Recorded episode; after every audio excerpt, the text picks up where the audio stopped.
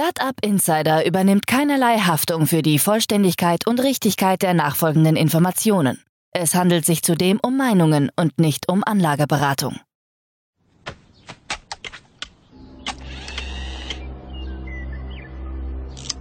To infinity and beyond!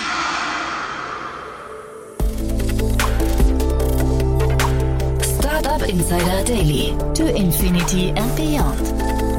Podcast rund um Blockchain, Krypto, NFTs und Web 3.0.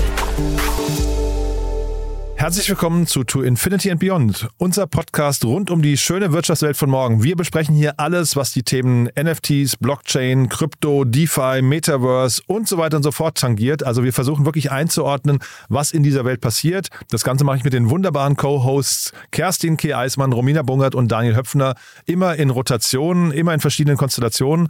Heute zu Gast sind Romina Bungert und Kerstin Kehr-Eismann.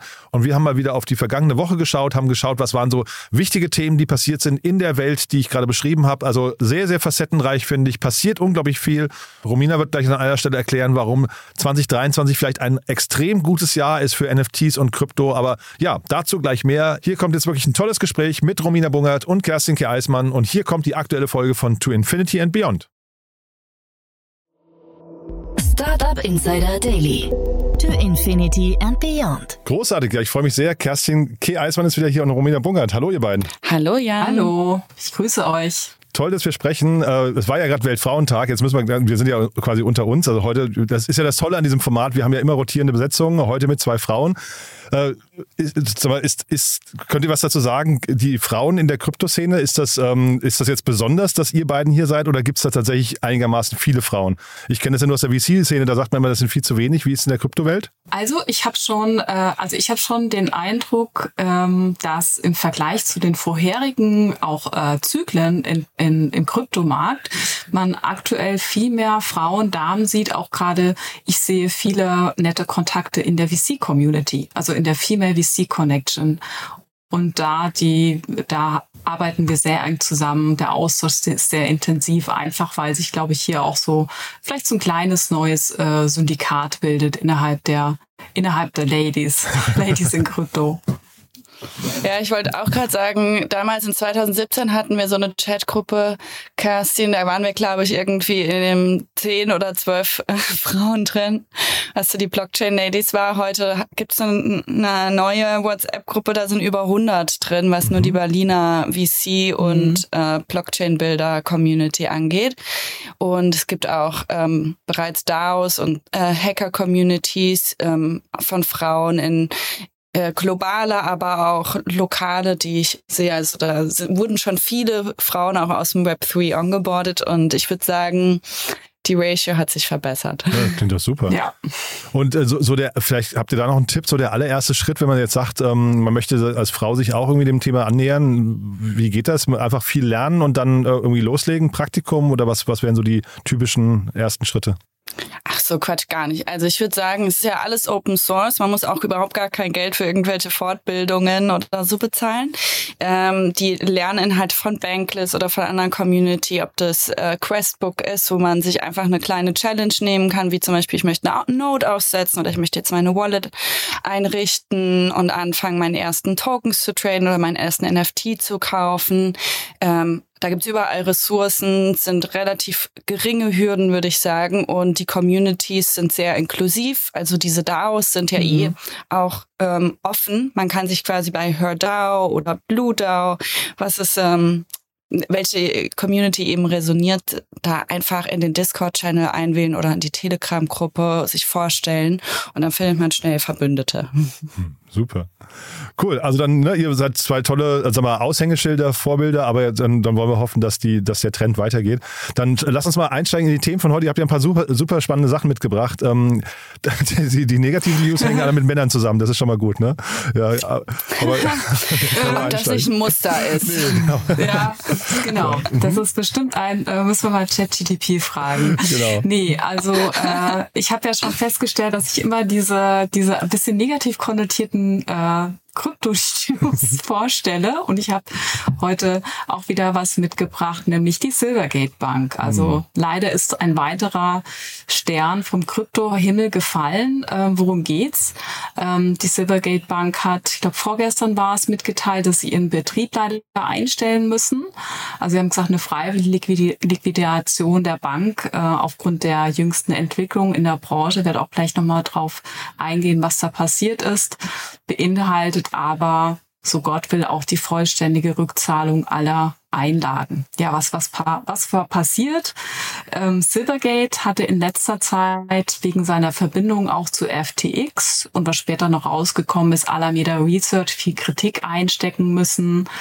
Die Bank hatte einige Kredite auch vergeben und im Januar wurde dann bekannt, dass das Justizministerium gegen sie wegen ihrer Verbindung zu FTX auch strafrechtlich ermittelt wurde. Und äh, dann überschlag sich einiges. Dann wurde auch noch bekannt, dass sie ihren Jahresbericht nicht frist fristgerecht einreichen konnten.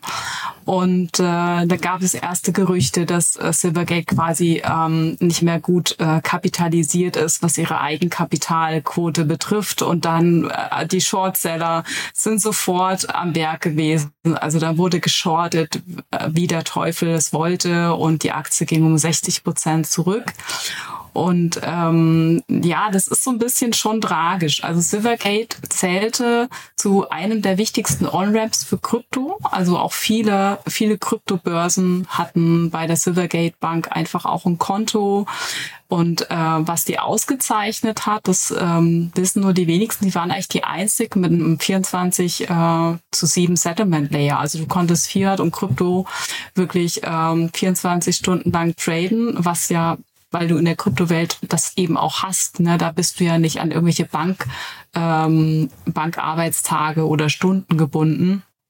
Die hatten äh, 2021 wirklich in ihren Höhepunkt im letzten Bullenmarkt ähm, mit einem Volumen äh, von irgendwie fast 500 Milliarden äh, US-Dollar und das ist ihnen dann zum Verhängnis geworden. Also letztes Jahr, im, also im letzten Quartal 2022 im Bärenmarkt, ähm, sind die Einlagen extrem äh, abgerutscht. Und dann ist genau das passiert, dass sie unter die berühmten fünf Prozent gerutscht sind des, äh, des Kapitals. Und das hat die SEC äh, sozusagen wachgerüttelt. Und äh, dann ging es eigentlich relativ schnell die, also die Kundengruppe hat sich verabschiedet, Coinbase ist raus, Galaxy Digital ist rausgegangen äh, und äh, ja, deswegen gab es jetzt die Meldung vor zwei Tagen, äh, wir äh, schließen unseren Betrieb.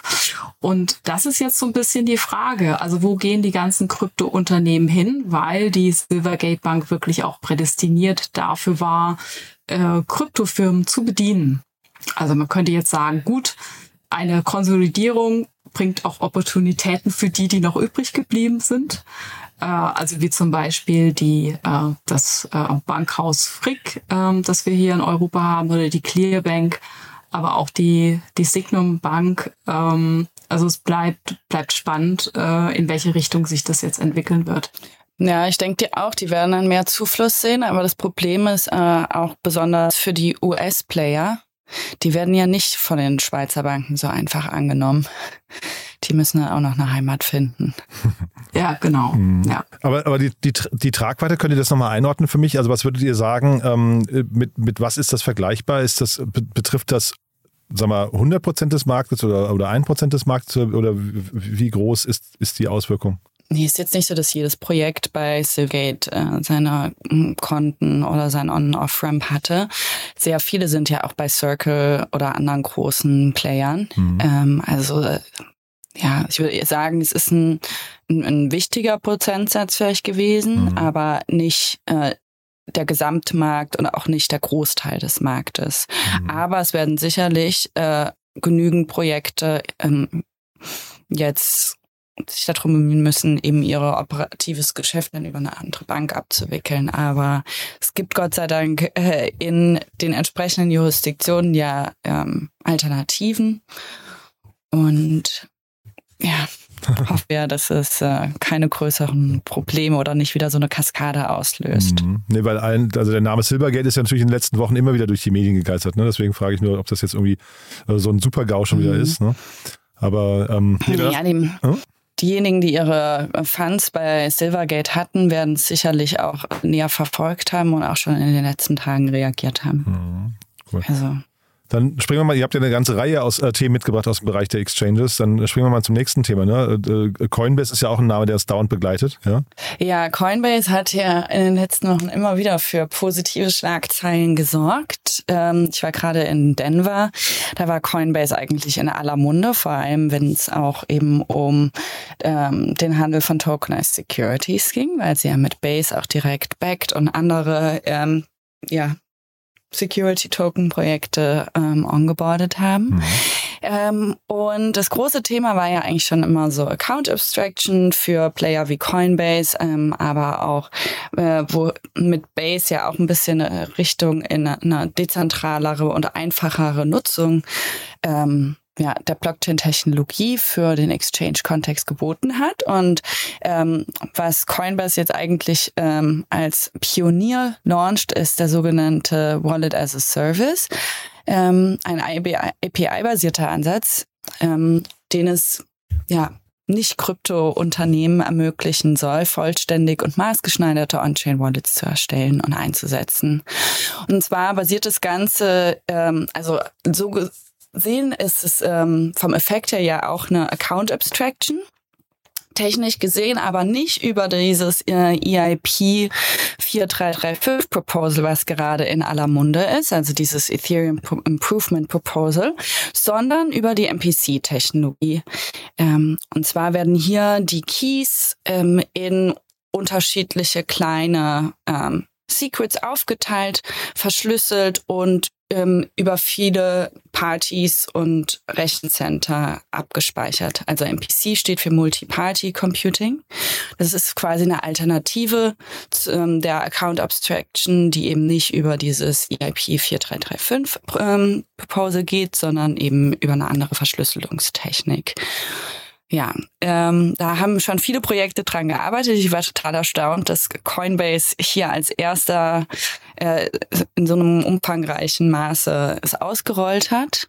Ich denke mal vor allem aus dem Retail-Bereich wird es hier ähm, eine Adaption geben, weil hier einfach viel, also viel einfachere ähm, an Adaption der, Techn der, der Web3-Technologie möglich ist, sie eben in äh, E-Commerce ähm, einzubauen oder eben, eben auch einfach für Communities, für Token Gating, ähm, User Engagements extrem äh, tolle Möglichkeiten gibt, ja, die Experience anzureichern.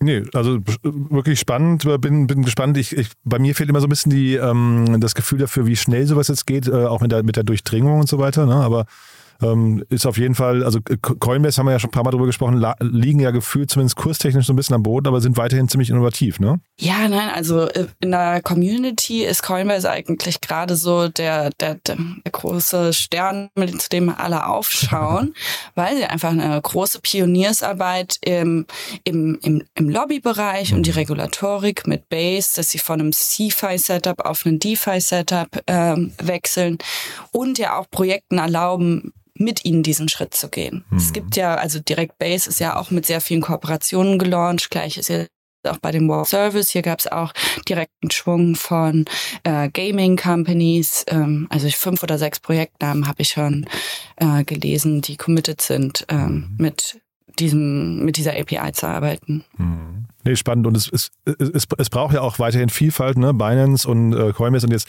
kommen wir noch zum, zum nächsten Player, glaube ich. Ne? Ähm, und dann, dann sind es, glaube ich, schon die großen drei. Ne? Ganz genau. Auch äh, Kraken als dritter Player hat diese Woche für großes Aufsehen gesorgt. Und aus meiner Sicht auch mit einer sehr positiven News. Und zwar äh, hat sich die Bank in Amerika im Bundesstaat Wyoming für eine Bankenlizenz beworben. Und mit der neuen Bank möchten sie sich ähm, als SPDI also als Special Purpose Depository Institution etablieren ähm, und damit auch auf ähm, Crypto Custody, also Asset Custody und Safekeeping ähm, fokussieren. Auch ähm, andere Services wie Deposit Accounts in Dollar und ähm, Verwahrung von generellen äh, Crypto Assets qualifizieren verschiedene Funding- und Payment-Optionen anbieten, aber, und das finde ich besonders spannend, auch als Institutional Custody Provider etablieren. Der sogenannte Qualified Custodian Term ist in ähm, den USA ziemlich wichtig, denn ähm, alle IRAs, also Registered Investment Advisors, ähm, und andere Broker-Dealers brauchen immer einen qualifizierten Custodian, also eine qualifizierte Verwahrung. Und da gab es bisher noch ähm, nicht viele Player. Ja, also ich fand auch spannend an der Meldung äh, bei Kraken, dass äh, der Bundesstaat Wyoming dahinter steht, der quasi auch diese Lizenz ihm gegeben hat. Und Wyoming ist ja jener Bundesstaat, der auch unter, also sehr kryptoaffin ist. Äh, dahinter steckt nämlich diese eine Politikerin, sind äh, Loomis, also einer der Senatorinnen, die ich glaube schon 2021 ihre Landsleute ermutigt hat, in einem CNBC-Interview ihre Altersvorsorge in Bitcoin statt in äh, US-Dollar anzuleiten. Also von daher irritiert mich das gar nicht und ich bin gespannt, wie das aussieht, wenn Kraken in Wyoming auch ihre erste Filiale ihre erste Filiale haben wird. Aber ich finde es interessant, wir, ja. Hatten ja, wir hatten ja schon mal drüber gesprochen, ich glaube so vor zwei Wochen oder so, dass jetzt, da war es ja damals die Bankenverbände, die sich immer so irgendwie quasi in die Kryptowelt eingemischt haben und jetzt auch so, also man umgekehrt, ne? man hat so das Gefühl, die beiden Welten wachsen total zusammen. Ne? Es wird auch ein politisches Thema, ne? Ja, absolut. Ich glaube, politisch ist auch relativ spannend jetzt bei der Kraken Bank oder Financial, wie sie sich nennen, äh, die Rolle der Einlagensicherung. Mhm. Denn äh, sie haben, fallen ja nicht mhm. äh, unter die Einlagensicherung der FDIC, wenn ich das richtig gelesen habe. Mhm. Mega spannend. Und das ist eigentlich fast so ein bisschen, wir sind jetzt schon genau. im regulatorischen Bereich so ein bisschen, ähm, vielleicht der, der, der Schwenk nach Deutschland, ne? Da, die BaFin, also ich weiß ja gar nicht, die BaFin ist ja die, die, die Aufsichtskontrolle der Finanzbehörde, Finanzbehörde hier in Deutschland, aber auch für die Banken zuständig. Da ist man auch wieder mitten in, dem, in dieser Gemengelage zwischen Krypto- und Bankenwelt, ne? Ja, ganz genau. Also mm, die BaFin hat ja in der letzten Zeit immer wieder äh, überrascht mit relativ freundlicher äh, Kryptoregulierung, beziehungsweise auch die EBA, die Europäische Aufsicht. Ähm, und hier war jetzt diese Woche zum Beispiel als neues ähm, Meinung veröffentlicht der BaFin, dass NFTs nicht kategorisch als Wertpapiere eingestuft wird, sondern hier relativ differenziert ähm, ja, diese Anlageklasse betrachtet wird. Ähm, und also genau das Wichtigste ist, sie sind nicht ähm, per se Finanzinstrumente und fallen deshalb dann auch nicht direkt unter das KWG und das äh, WPIG, also Kreditwesengesetz und Wertpapierinstitutsgesetz sondern es gibt mehrere denkbare Unterkategorien. Also sie können auch als, also neben Wertpapieren auch als Vermögensanlagen oder als Kryptowerte behandelt werden. Ähm, und ich glaube, es ist besonders wichtig hinsichtlich der NFT-Kategorie Collectibles. Ähm, also alles, was einfach nur diese Profile-Pictures sind, bei denen es verschiedene Kollektionen gibt, verschiedene Communities und die eben nicht an ähm, ja, zukünftige Profitversprechen oder Revenue-Beteiligung fallen. Ähm, und ich denke, das gibt schon eine große regulatorische Klarheit. Äh, in anderen Jurisdiktionen haben wir da ja noch einige Fälle, die ähm, ja gerade in Litigation sich befinden äh, und es eben einfach noch nicht so eine klare Rechtssicherheit gibt. Ähm, ja. Aber BaFin immer. Das fand ich auf jeden Fall schon ne? mal wieder sehr positiv. Man darf nicht vergessen, BaFin genau, ist immer nur Deutschland. Und, Deutschland genau, ne? Und dann äh, muss man ja immer gucken, das europäische Recht spielt ja wahrscheinlich auch eine Rolle, ne? Ja. Ja, wobei ich glaube, ähm, hier hat die BaFin schon ähm, genauer reguliert als die EBA. Mhm. Und ich glaube, nur wenn die EBA enger regulieren würde, müsste sich die BaFin daran halten. Aber ich glaube, so weit ist man auf der europäischen Ebene noch nicht. Aber wir bleiben im Ban Bankensektor, aber jetzt ein großer Schwenk nochmal rund um den Globus, ne? Ja, rund um den Globus. Jetzt landen wir in Japan und ähm, also äh, Jetzt hatten ja die Meldung jetzt auch über Deutschland und dann vorher. Also man hat schon ein bisschen das Gefühl, dass die USA jetzt wirklich schauen müssen, dass sie dranbleiben an dem ganzen Innovationsthema, weil was ist jetzt in Japan passiert? Drei Japan, ja, drei japanische Banken starten aktuell ein Stablecoin-Experiment Äh, sie arbeiten hier wirklich dran, sozusagen ein neues System zu implementieren, das auch den gesetzlichen Anforderungen entspricht. Äh, dahinter steckt die Tokyo Kiraboshi Financial Group, die Mina No Bank und die Shikoku Punk, was alles so ein bisschen klingt wie japanisches Superessen. Aber nee, dahinter endet wirklich das, die Idee, äh, sozusagen ähm, ein Stablecoin-System auszuprobieren auf einer ähm, auf einer öffentlichen Blockchain, ihr wisst ja, ich bin ja immer ein großer Fan davon und äh, Robina natürlich auch, ähm, die vollständig mit Ethereum kompatibel äh, auch sein soll, aber auch den japanischen Gesetzen entsprechen soll. Also man hat hier aus den sagen auch nach dem Zusammenbruch vom letzten Jahr, also dieser äh, milliardenschwere Stablecoin Terra, hatte das japanische Parlament auch Regeln aufgezeigt, die gesagt haben, wir müssen uns jetzt um den Anliegerschutz bemühen. Äh, aber auf der anderen Seite müssen wir auch mit der mit der Zukunft gehen und äh, jetzt kann man gespannt sein, was dabei rumkommt. Aber die erste Aussage, ein Stablecoin, der auch mit Metamask kompatibel sein soll, dass das getestet wird und dass man diesen Stablecoin auch auf einer ähm, Sekundärmarkt auch traden kann, ähm, fand ich jetzt schon mal wirklich eine spannende kleine Notiz am Rande. Hm. Und was ich total cool fand, wir haben, ja, wir haben noch eine News und zwar, äh, ich glaube, über die haben wir auch vor roundabout einem Monat oder anderthalb Monaten schon gesprochen. Ja. Damals waren es noch Gerüchte, ne, wenn ich mich richtig erinnere. Und jetzt wird, es konkretisiert sich gerade. Ja, es konkretisiert sich immer mehr, dass Amazon äh, einen NFT-Marktplatz einführen möchte. Genau, Jan, wir hatten es äh, wir hatten's ja schon mal das Thema. Und äh, zwar steht der 24. April auch im Raum. Ähm, aber eigentlich wahrscheinlich nur zugänglich für US-amerikanische Kunden.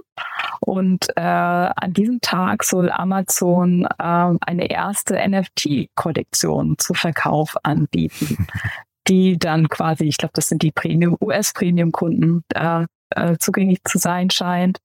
Und ähm, was hier spannend wird, äh, bin gespannt, wie das umgesetzt wird, dass diese NFTs wirklich an reale Vermögenswerte gebunden sein sollen.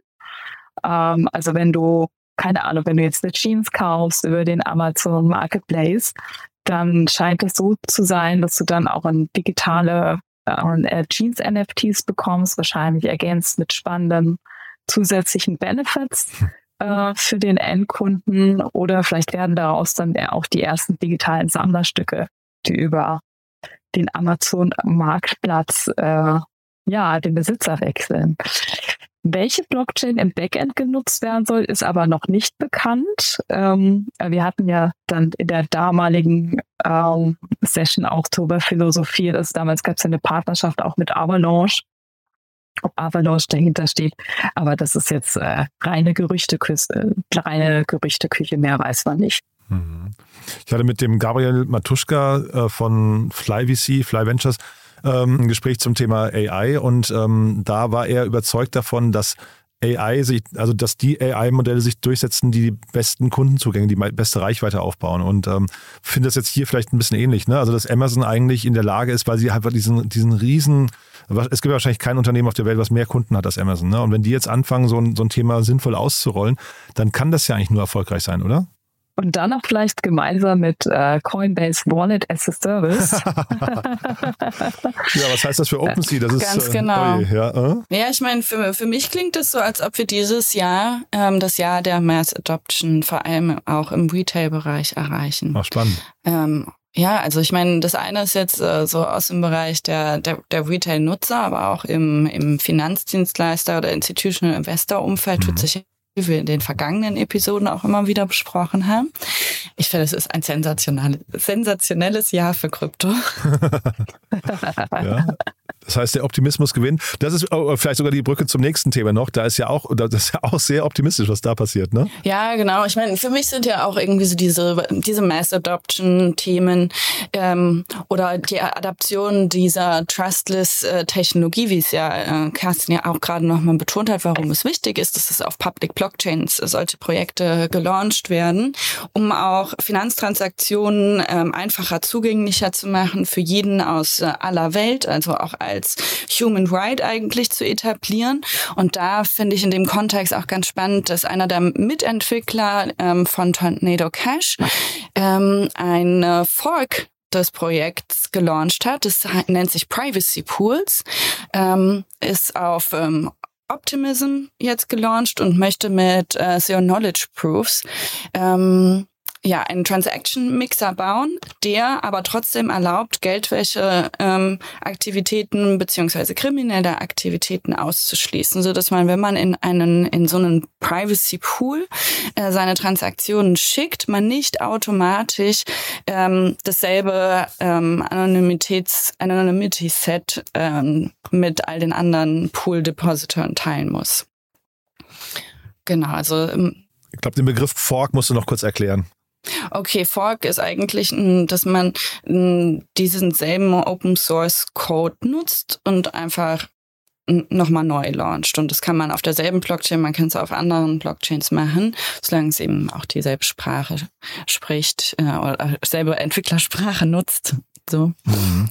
Und Tornado Cash, für die, die es nicht kennen, da, hat ja für unglaubliche Wellen Schlagzeilen gesorgt. Ne? Und, und ich glaube, gibt verschiedene Blickwinkel da drauf. Ich glaube, das ist ja zum, zum, zum einen zum Thema Geldwäsche, spielst, ich glaube, das ist der primäre Anwendungscase, ne? das Thema Geldwäsche. Zeitgleich weil es ja Open Source war, wurde jetzt trotzdem, also obwohl es Open Source war, wurde jetzt, glaube ich, der Chefentwickler wurde, glaube ich, angeklagt ne, und dem droht, glaube ich, eine, eine, sehr, sehr hohe Strafe, wenn ich es richtig in Erinnerung habe. Genau, der, der Chefentwickler, der Chefentwickler sitzt äh, in den Niederlanden, glaube ich, im Knast, also ohne Kaution. Das sind echt, äh, also in Klammern schon recht drakonische Maßnahmen. Ähm, während er auf seinen Prozess wegen Geldwäsche wartet. Und der Use Case von Tornado Cash, also Use Case nur Geldwäsche wäre jetzt ein bisschen natürlich. Ähm, nee, ich glaube, das hat für die Kontroversen gesorgt, glaube ich, ne? Weil das, weil das Kontroversen. Hat, ja, ne? ja. Genau. Mhm. Mhm. Ja. Genau, also, also eher nicht selbst wegen Geldwäsche, sondern Beihilfe zur Geldwäsche quasi mit dieser Technologie. Also ich glaube, ist, er ist ja eigentlich, mal, ich, ich, weiß nicht, wie ihr darauf guckt, mhm. eigentlich unschuldig wahrscheinlich sogar, weil er ja eigentlich nur programmiert hat ne? Äh, und äh, hinterher ja nicht weiß oder nicht, nicht wissen konnte, was auf dieser Plattform passiert. Oder, oder vielleicht bin ich jetzt auch zu naiv, ja. Ja, ich meine, im Zuge dieses ähm, ja, bevorstehenden Prozesses ist, glaube ich, ähm, ziemlich wichtig, dass jetzt äh, die Mitentwickler ähm, hier eine versuchen, eine legale Version dieser Technologie ähm, zu launchen, indem sie hier eigentlich versuchen, ein Produkt zu bauen, was im, im Einklang mit den Anforderungen der Regulierungsbehörden mhm. steht und dennoch finanzielle Privatsphäre für Kryptonutzer bietet, um hier also auch nochmal diese Motivation zu unterstreichen und sagen, ja, ähm, dann bauen wir es hier noch mit ein, aber eigentlich äh, war die Motivation ja nie ähm, Geldwäsche, sondern wirklich einfach nur Transaktionen zu anonymisieren. Mhm. Einfach nur für Privacy Rights. Mhm. Und das mache ich mit Optimismus. Ich finde es spannend, dass sich jemand nochmal rantraut an das Thema, nachdem jemand äh, öffentlich quasi so äh, an die Wand gestellt wurde und, und möglicherweise, ich weiß nicht, was, was ihm jetzt am Ende des Tages für eine Strafe droht, aber das klingt schon relativ, äh, relativ hart, ne? Dass da jemand dieses Thema überhaupt nochmal anfasst, fand ich jetzt bemerkenswert. Ja, vor allem auch mit seinem Namen sich auch mit dem Projekt assoziieren lässt. Mhm. Ähm, ich, also aus der Privacy Community, wir kennen ja auch die Anonymous Hacker. Es gibt noch viele andere Subgruppen, die auch ähm, in der Blockchain-Szene sehr engagiert sind. In Denver gab es zum Beispiel ein Event, der hieß Autonomous Ecologies. Und da ging es eigentlich sehr viel um oder hauptsächlich um Privacy und Autarkie und eine Selbstbestimmtheit.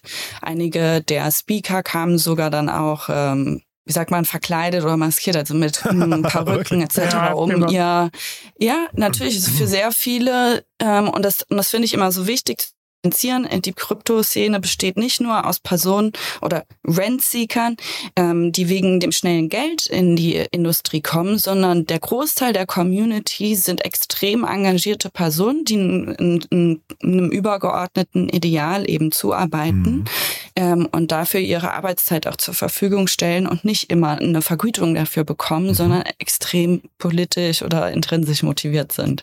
Du hast jetzt zweimal schon Denver gesagt. Was war das in Denver genau? In Denver war der ähm, größte Ethereum-Hackathon mit über 12.000 Teilnehmern. Wow.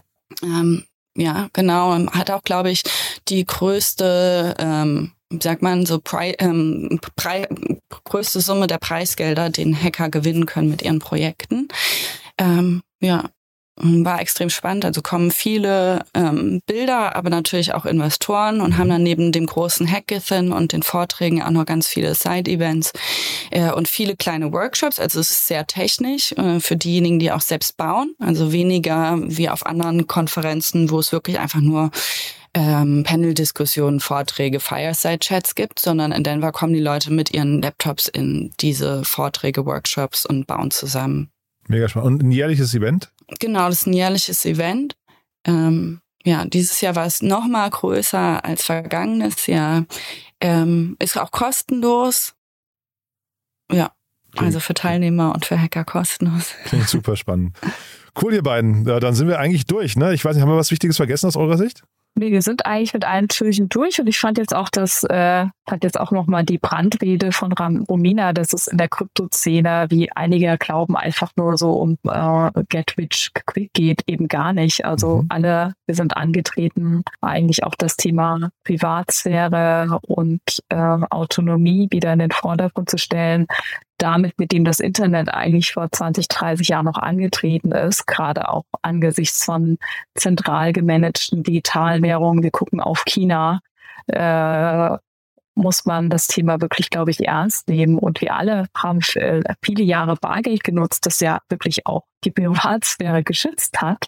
Gerade in Deutschland haben wir große Fans von Bargeld, weil es die Privatsphäre schützt. Deswegen sind, glaube ich, diese ganzen Errungenschaften und Aktivitäten der der Entwickler äh, wirklich auch idealistisch ernst zu nehmen. Perfekt. Amen. Amen. Genau. Ja, absolut. Mega. Du dann, äh, äh, vielen Dank euch beiden. Ne? War wirklich großartig. Ähm, euch ein schönes Wochenende und ich freue mich auf nächste Woche. Danke euch. Ja. Tschüss. Bis dann. Ciao. Tschüss. Startup Insider Daily to Infinity and Beyond. Der Expertendialog mit Daniel Höpfner und Kerstin Eismann rund ums Thema Krypto, Blockchain und Web 3.0. Ja, das war sie, unsere Wochenausgabe von To Infinity and Beyond mit Kerstin K. Eismann und Romina Bungert. Ist wieder viel passiert. Ich glaube, ganz besonders spannend, wie sich eben der Bankensektor und der Kryptosektor irgendwie annähern. Wir haben es ja gerade von verschiedensten Seiten aus beleuchtet und auch gesehen, an wie vielen Stellen auf dem ganzen Globus gerade parallel daran gewerkelt wird, diese beiden Welten zusammenzubringen. Ich finde das super spannend und auch die Tatsache, dass Amazon einen eigenen NFT-Marktplatz rausbringen könnte, auch mega spannend. Also große News, die hier gerade passieren. Wir bleiben dran. In der nächsten Woche dann die nächste Ausgabe. Ihr wisst ja, das Format kommt immer freitags. Wenn es euch gefallen haben sollte, wie immer, bitte empfehlt uns gerne weiter. Wir freuen uns immer über neue Hörerinnen und Hörer, die uns noch nicht kennen. Dafür schon mal vielen, vielen Dank an euch ansonsten euch ein wunderschönes Wochenende. Morgen dann statt des regulären Media Talks eine kleine Überraschung, eine Sondersendung über Startup Insider. Ich persönlich war eingeladen zum allerersten Mal in einem fremden Podcast, beziehungsweise ich habe zum allerersten Mal zugesagt, in einem fremden Podcast über Startup Insider zu sprechen. Und zwar im Cheftreff-Podcast von Sven Rittau. Ein tolles Gespräch geworden, glaube ich. Zumindest Sven hat das sehr, sehr gut gemacht.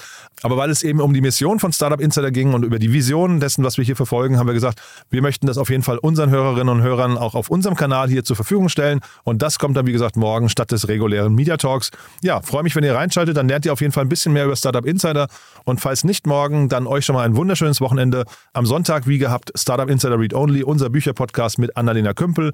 Und wir dann regulär wieder am Montag mit den Nachrichten. Bis dahin, alles Gute und bleibt gesund. Ciao, ciao.